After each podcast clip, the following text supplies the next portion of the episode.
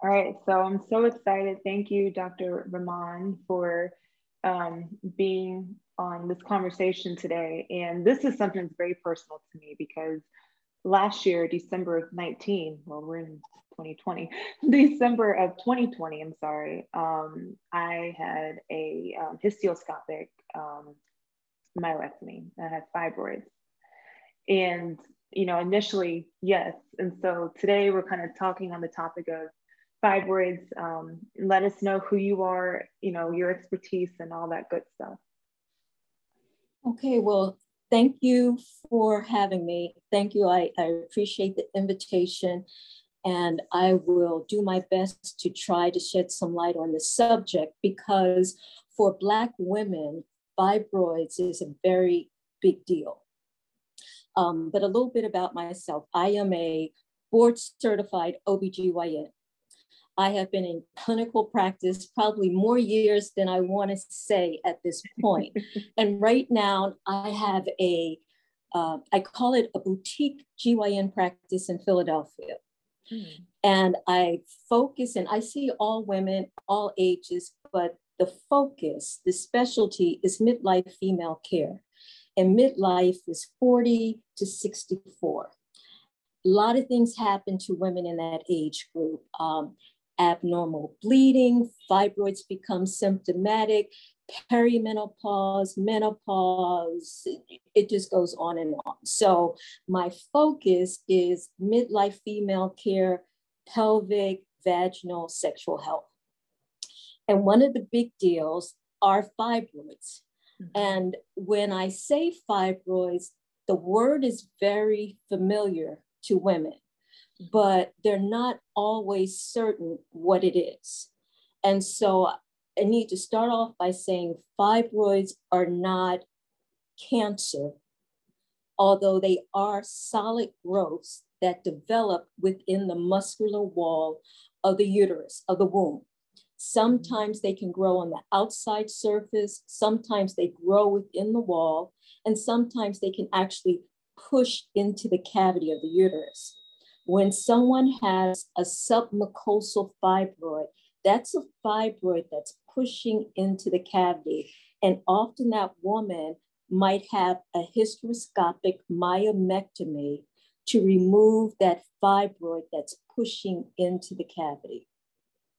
And so fibroids can um, grow to great sizes. Sometimes fibroids are on the outside surface and they can grow so large that a woman might even look as though she's pregnant. And okay. so, because they are so common, one of the symptoms that we often see associated with fibroids are pain.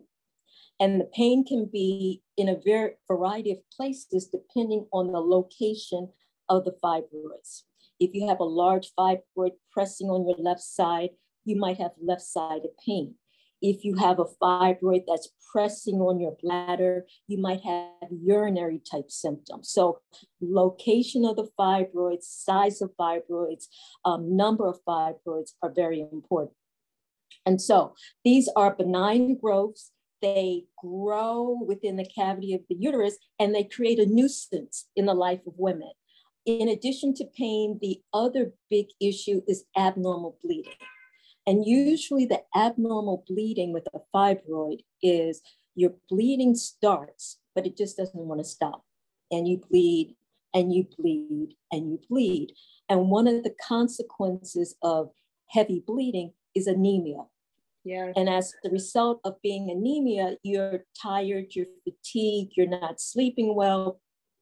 All of those things um, enter into it. So usually we say to women, um, do you have fibroids? And one of the easiest ways to document that, other than by just palpating them, is doing an ultrasound. Do you have fibroids? And then are you symptomatic? Meaning, are you having abnormal bleeding? Are you having pain? Are you having problems getting pregnant? And so that's how we start to evaluate that.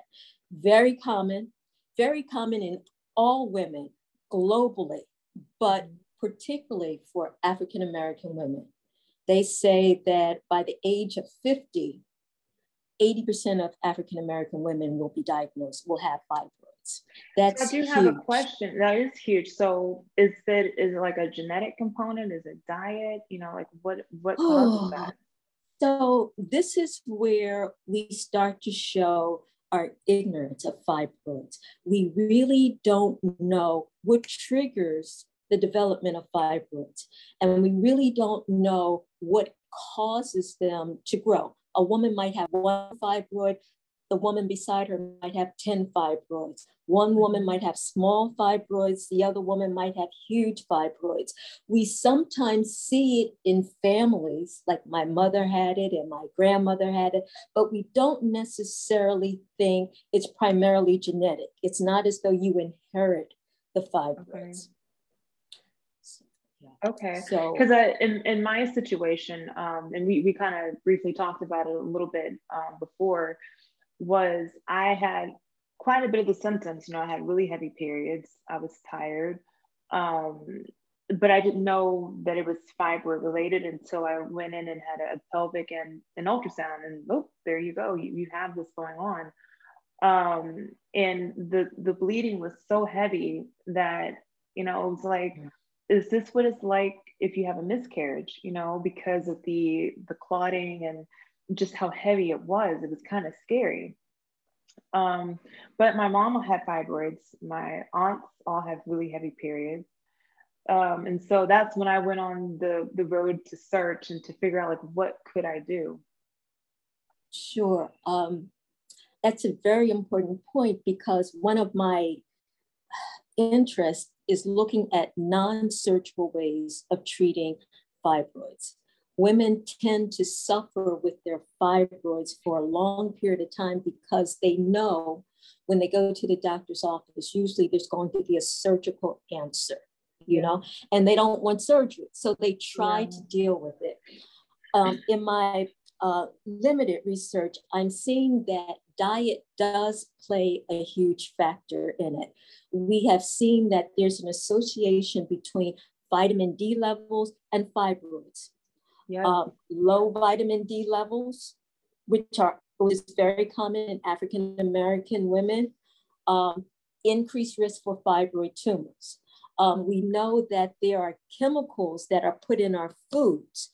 They're called EDCs, endocrine disruptive chemicals. And these chemicals can look like and act like hormones. And so we're giving our bodies chemicals and hormones, and all of this is a compounding factor.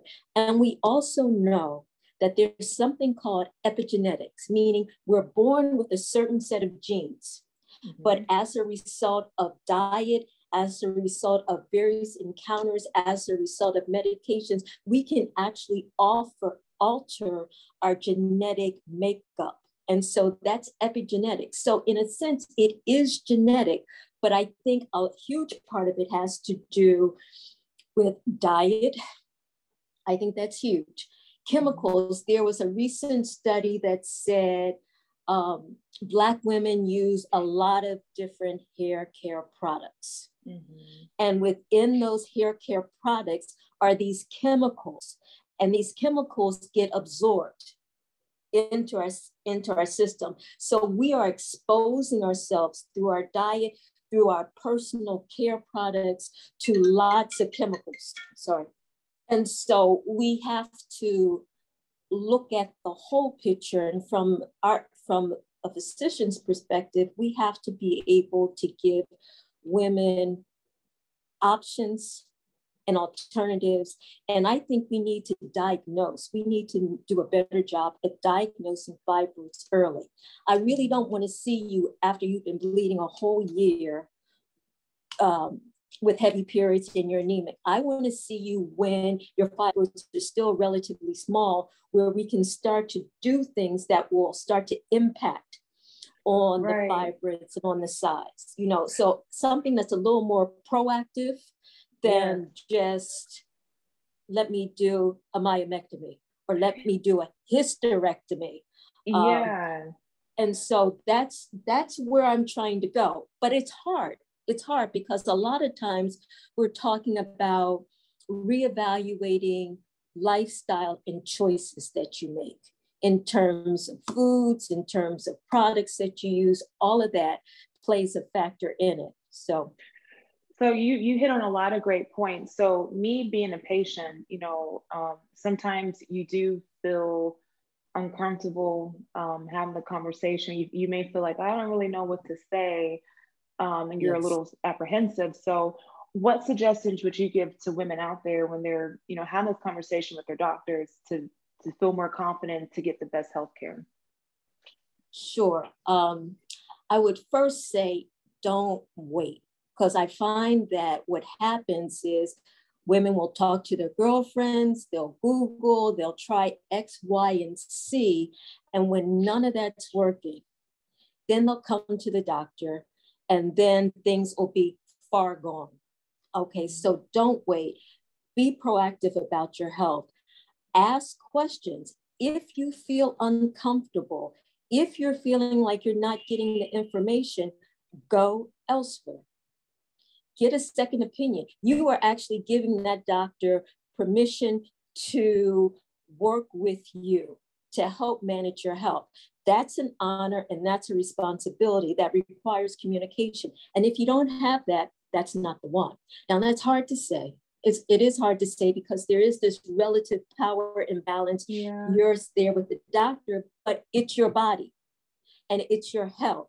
And so if you can't get your questions answered, that's not the place. You need to keep looking or at least get a second opinion, you know, mm-hmm. um, about whatever's being said. Yeah. And yeah. that and and it can be challenging. I'm not trying to make that sound simple or easy, but um, it might make the difference between getting a surgical option versus a non-surgical option. It may mean the difference between feeling totally or feeling as though you can't really ask the questions that you really want to have answered. Um, and right. that's not the situation that you want to be in. Right. And I, that, that, that happened to me, you know, and actually I, went and got um, a second opinion. And, and I think as women, so naturally we, we always have conversations, thankfully, you know, we talk to each other. And it was because of a client yes. who sat in my chair and shared her experience with me. Um, you know, her situation ended up being a little bit more severe. However, um, she was able to tell me about her doctor. I'm like, you know what? I need to see that physician. I, I need I need to talk to him, and it worked Good. out really well um, we were able to communicate. I shared my concerns and even the vitamin D. I also had a vitamin D deficiency. And months before, I had seen an integrative health um, doctor, and she says your D levels are, are, pretty low. And she said, I suggest that you go on, you know, this amount of vitamin D. And this is probably a couple months before I had seen um, the the surgeon. And I actually looked up vitamin D and the um, connection with fibroids. It, it, happened to show up, and maybe it could have it could have been our conversation. I found because of that, and I shared that with him. And he's like, you know what? Thank you because I'm going to keep this on record here. And this is a, a research hospital um, in my area good. that this doctor is at. Good. So I'm good. like, this is nice. This is good. Yeah, I mean, for the longest time, we have not had a good answer for women with symptomatic fibroids. Mm-hmm. And so, what we would say when it got too bad, do you want me to take it out? And that was pretty much for a long time, that was the only answer. And m- many of us have been trained that way. You know, we're going to wait. And when it gets really bad, I can tell you, I can take it out. Right. And then you'll be so tired and frustrated with the situation that you're willing to have me take it out. And so we just need to change the whole paradigm. And part of that means helping um, physicians to understand that there are other options becoming available. Um, we're just starting to do more research as to why. You know, we were satisfied, it seems, for a long time, just cuz, you know, just cuz, um, which may have something to do with how we regard women's health, but that's a whole nother issue. Right. yeah. but you know now you know now people are realizing or now women are advocating you know just recently um, it was um, representative yvette clarke and congressperson um, kamala harris who introduced a bill into congress to study mm-hmm. for more research and more study. And that's huge. That's yeah. huge. I mean because there's finally the recognition that um, we need to understand this better. Yeah we do. There's there's so much. And when it comes to research that you mentioned the word research um, google tends to be our best friend. It could be good or bad um, what about social media? You know how do you find answers? Should i go on social media? Like what's your take on that? So a case in point is hair loss fibroids and hair loss. This is a mm-hmm. great case in point. Um, and I, I, made some notes here because um, three women um, in 2018 did a retrospective review of medical charts of Black women over the age of 18 who have been admitted to John Hopkins Hospital. And so they looked at a total of, it was a huge number. It was four 187,104 Black women over the age of 18 who have been admitted to John Hopkins between um, 2013 and 2017. So in that four-year period, over 450,000 Black women have been admitted.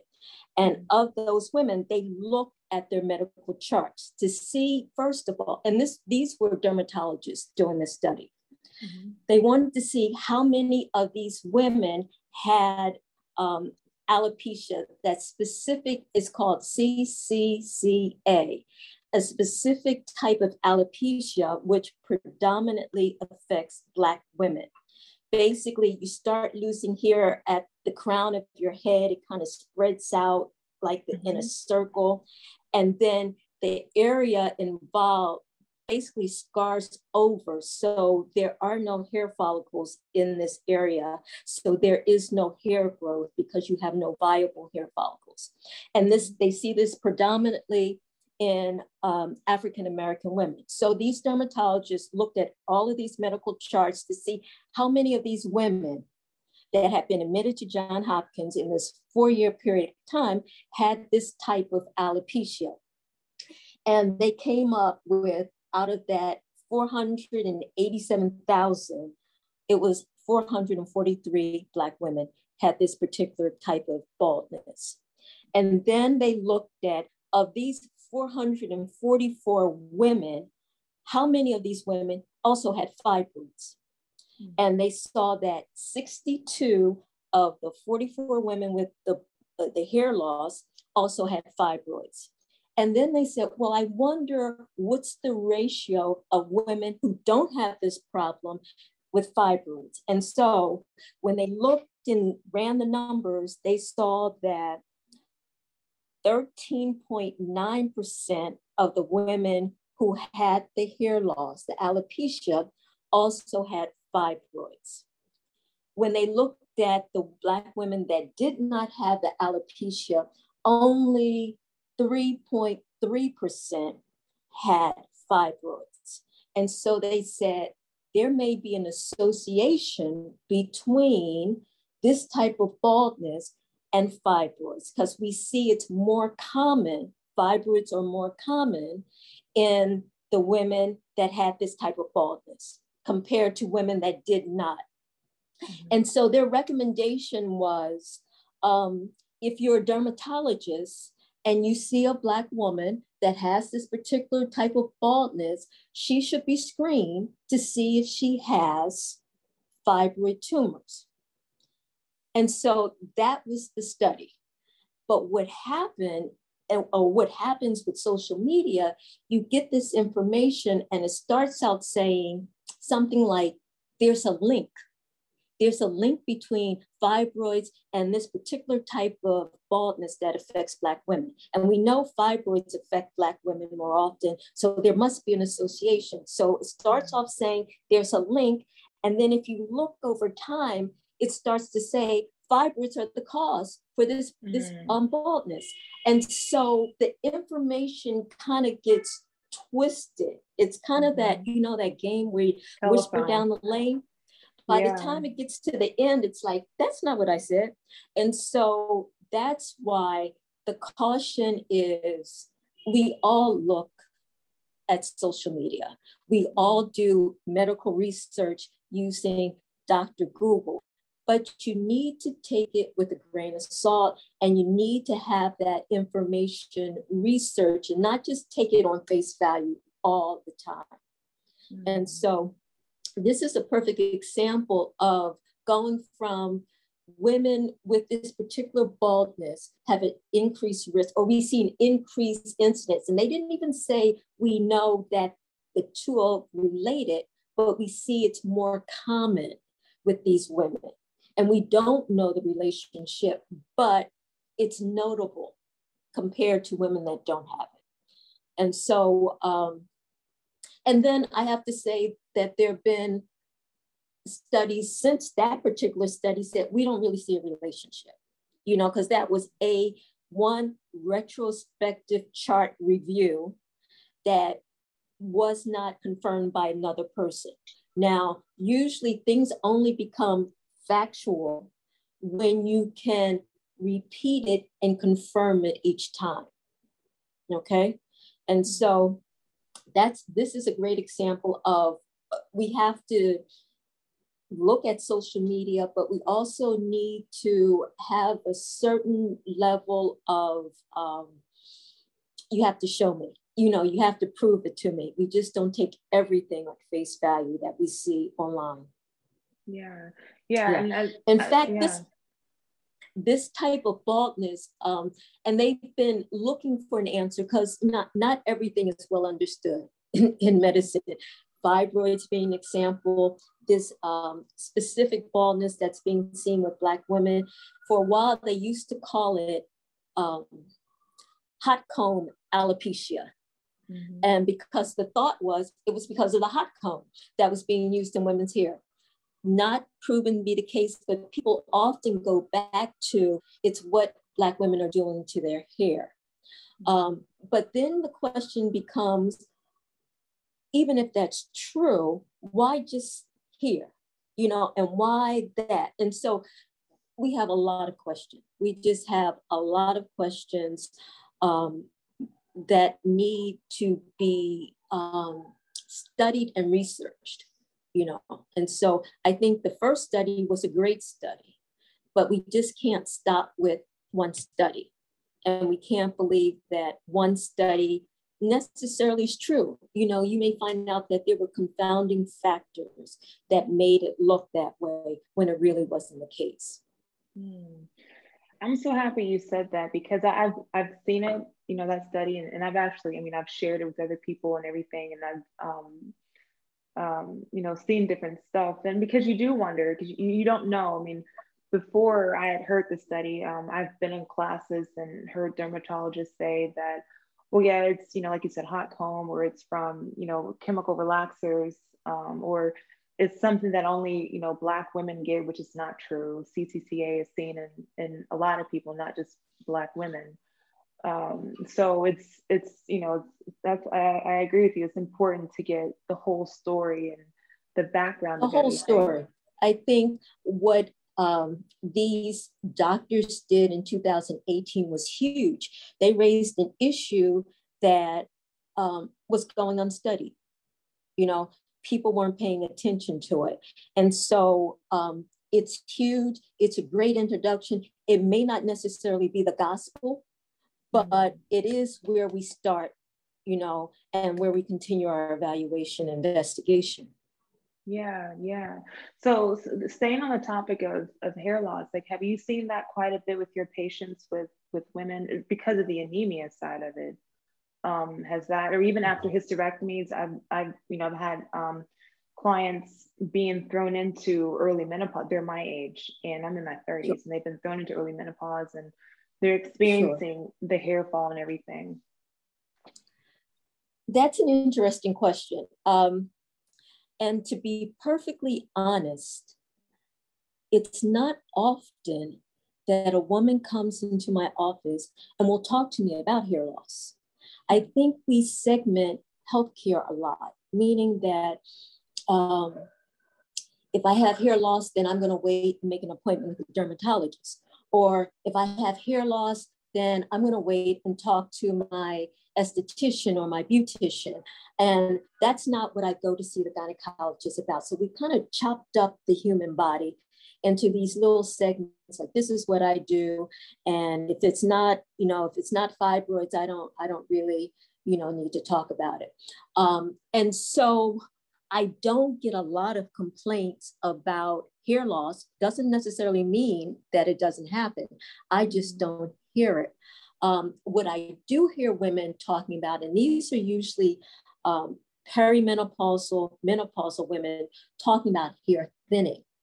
Mm-hmm. Um, and I don't know because I really haven't dug deep. Is hair thinning a euphemism for hair loss or whether um, it's just hair thinning? I mean, um, associated with the perimenopause and the menopause is dry skin, um, dry eyes, thinning hair, um, hair loss, not so much.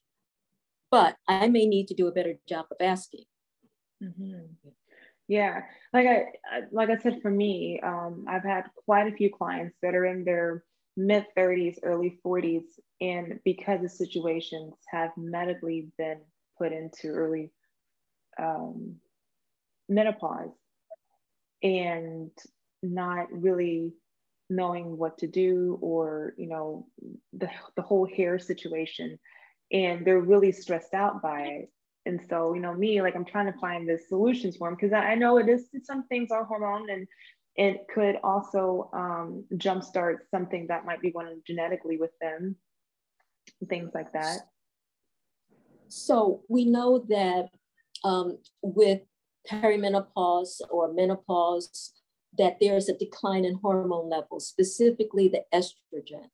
And we know that there are receptors of, for estrogen on hair follicles. And so there is, there are connections. You know, it's like the song, the ham bones connected to the knee bone and all mm-hmm. that type of thing. It's all connected. It's all connected. It is incomprehensible to me that there could be a global change, but without global results, you know? And so um, the question is how best to deal with it, you know? Yeah.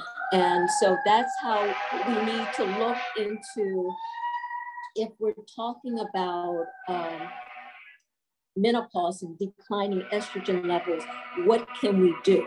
Are there things that we can eat um, that will help to ameliorate our symptoms? Mm-hmm. I have a pet peeve with, um, I think women are almost held at prey because you can go online and see these wonder cures. All you need is a, a pearl, or all you need is a this, or all you need is that, and it'll take care of all your all your female concerns. And I really see it as um, a disservice to women. Mm. I see it as a disservice to women to say that um, whether it's infertility, fibroids, vaginal discharge, this thing is going to take care of it all. You know, mm-hmm. I think, um, and that's not to dismiss herbs because herbs work. I mean, mm-hmm. that's what we used before we had quote unquote medications. So mm-hmm. herbs work, but I think too often in this society, people are quick to wrap something in a package, call it holistic, and throw it at women as a cure all, be all and cure all. And I think that's my problem. I don't have a problem with herbs because I believe they work. Um, but I do have a problem with these quick, fast, easy, and all you have to do is send me $29.99 um, cures. And so, yeah.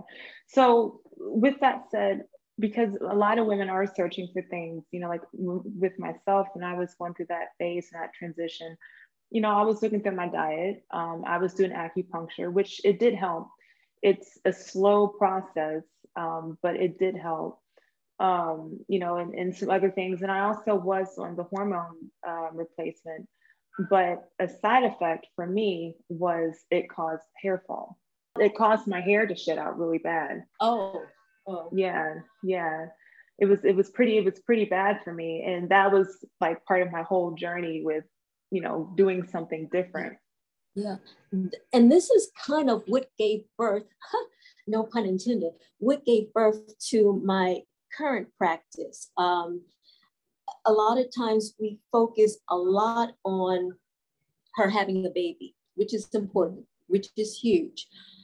But women have all these other issues that come along and we need to be paying attention to that and i think it's like well if you're not having a baby if you're you know if you're of a certain age you know just deal with it just deal with it and i think that's not the right answer and i also think that one size doesn't fit all so mm-hmm. you have to kind of tailor it to the woman her circumstances, what she believes, what she's willing to do. And then you just keep tweaking it until you get to something that works. But that implies that there's a relationship where we're sharing information. You know, yeah. okay, I, I'm willing to do that. That didn't work. Okay, let's do this. Um, so it's a whole different type of relationship. It's a different type of dynamic where we are working together because whatever I suggest for you, you will know before I do whether it worked for you, you know? Yeah. And yeah. then I need that type of feedback to say, okay, well, let me give you a little more, or let me give you a little less, or why don't we add this, or maybe let's try a different. And so those are the kind of things that need to happen but that can only happen in the context of a, a, a doctor-patient relationship where you have that comfort level and enough time. A lot of times there's just not enough time to say everything that you want to say. Yeah. Yeah. I mean, there is, there, there's so much, this has been such a great conversation because I, I'm replaying my experience over the years through my head and, you know, just, just saying like, yes, there is so much and you know as a patient you live and you've lived in your body for x amount of years you know how it how things should feel you know when you feel off yes. um, i actually yes. i took myself off the medication um, because well first it started out at um, you know a, a, small like 10 milligrams and and but my cycles still weren't getting better. It's like oh well you can go up to four which is like 40 milligrams. I'm like okay perfect. But i think it was at that point that when I upped the dosage, then that's when I started experiencing with my hair. And I didn't know that that was, you know, um, uh, one of the side effects of it until after I, I shared it with him. He's like, "Oh yeah, that is um, um, that is something that people do see." I'm like, I didn't know, but I think mm-hmm. for me, I'm happy that I went through with the the procedure because my body doesn't actually like hormones. Um, you know, it it prefers that procedure and I don't know why I waited so long. I think I was scared, but it, for me personally, it was the best option. It was the best option. It was that was a, a successful surgery, very successful. So there are options, and and you are absolutely right in that you need to pick the best option for you. You know, mm-hmm. one size does not fit all, and Luckily, more options are becoming available. There's the hysterectomy where you remove the uterus, okay? And there are different ways of doing that. You can do it laparoscopically, robotically, vaginal, um, all those different type of ways, but they all have the same endpoint, remove the uterus. Mm-hmm. Then you can have a myomectomy where you're saving the uterus but shelling out the fibroids. And you can do that vaginally, hysteroscopically, laparoscopically, robotically, all different ways of doing the same thing. Then you have what I call the intermediate procedures, like a uterine artery embolization or an mm-hmm. endometrial ablation. And these are, are procedures that can be done that sometimes are all a woman needs, you know, especially if, for instance, if she's almost to menopause, we think it's just maybe another couple years and we want to tide her over. Mm-hmm. Maybe this type of procedure is the answer. There are there are medications, a lot of different types of medications. Most of them, uh, many of them are hormonal mm-hmm. um, to help to regulate a woman's cycle and and there are different ways of taking it. And then there's another medication specifically for heavy bleeding or two other medications. So there are lots of different options that are becoming available um, and it kind of depends on the woman and where she is in her life. Is she um, still young trying to have a family is she older and definitely doesn't want to have any more kids? You know, I mean, so you have to figure out where she is um, in, in this whole scheme and then pull from the toolkit and find something that works. Yeah, so much good information, so much good information. So I, I wanted um, to touch on the topic of food one more time. Um, because there is, you know, I think now um, everything is, a lot of people are going plant based, and there's a healthy version of it, and there's a, a junk food version of it. Look, uh, uh, Oreos are vegan. I can have, I can have Oreos anytime I want. It's vegan. it's, it's, but yes, it's, it's yeah, yeah, a junk so, food vegan. Yes um, so I am I am a plant-based um, believer. I am a plant-based believer. Um, there have been medical studies that have shown that if a woman will go onto a plant-based diet, her cramps will lessen. Okay. The problem with it, and I have I have said that to patients. I have had patients do that and I have had them come back and say, my cramps either disappeared or my cramps have gotten significantly better. Know that to be true. The problem is, it's hard to do. It's hard yeah. to do, you know, because we are tempted by all of these things and we want them and we eat them. But you can you can lessen your dysmenorrhea or your, your cramping with your period by um, consuming plants and vegetables as close to their natural state as possible. Meaning, you don't, if you're going to have a potato, you don't want French fries, you know, you don't want to dip it in oil. You want to minimize the meat, including fish. And people go like, oh, but meat, including fish, dairy, including cheese. And that's huge for a lot of people. Yeah. um, but I, I say, you know, I, I don't try to convince anyone of this anymore. I say, try it, try it. And then depending on how you feel, you decide. You decide, but give yourself the the uh, the gift of seeing what it's like. Um, a lot of people will tell me that they've done a cleanse, mm-hmm. And a cleanse is sort of kind of like that, where you stop eating all of that stuff that you know you shouldn't be eating mm-hmm. and you try to eat better. And they say, and I felt better and I lost weight and my face isn't as puffy as it was before. But sustaining that is really the key, you know, and so that's hard. I think that food food is huge. Um, just recently, um, there was a study published in menopause that said that if a woman added half a cup of soybeans to her food, and the food again is primarily vegetables and fruits, minimal oil, no meat and dairy, hot flashes got significantly better without taking any hormonal replacement.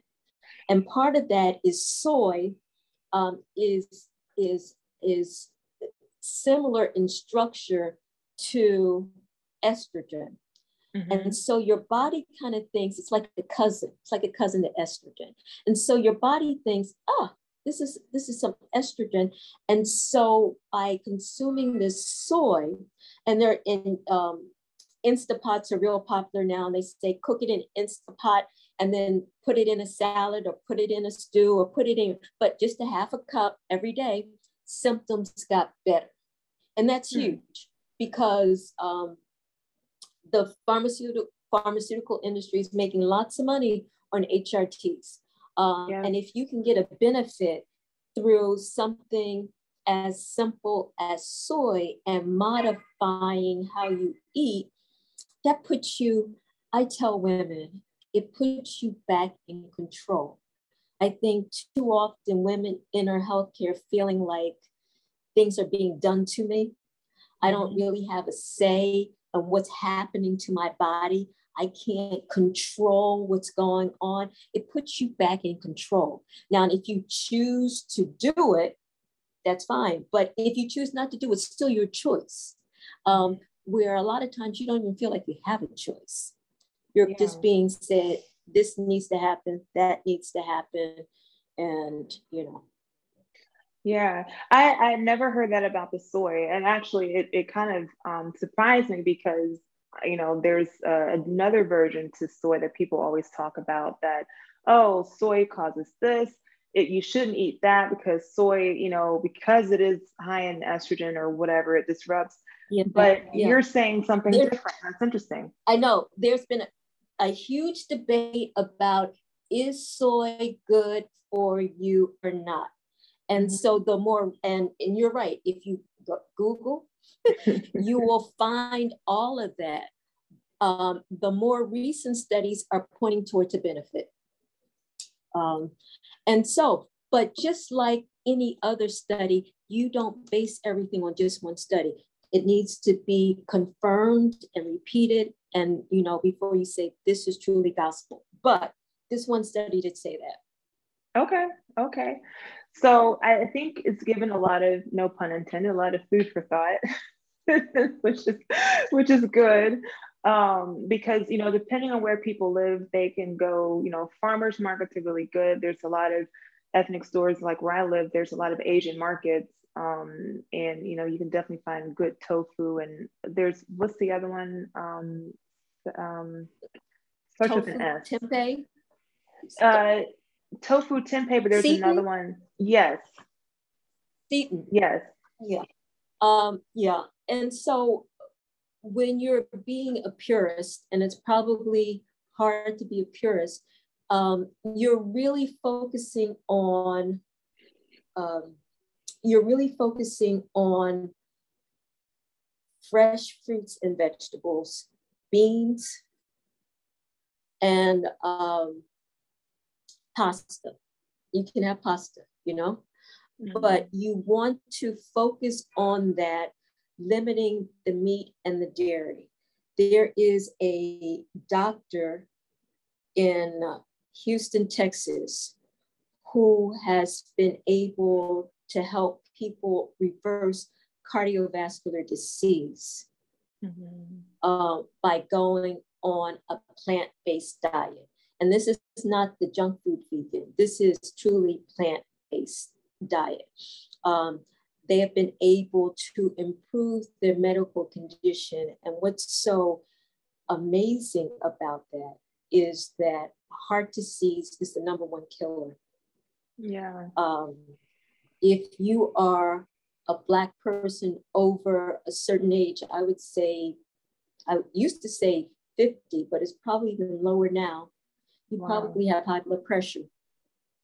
You know, Um, there's you're at a higher risk for we are at a higher risk for diabetes and those two things high blood pressure diabetes often lead to renal failure and renal failure needing dialysis or needing a transplant that's a whole nother medical problem concern that i don't think anybody would want and so if you can if you can control, reverse, limit the effect of all of that by changing how you eat, it's huge. And so when they say food is medicine, that's really true.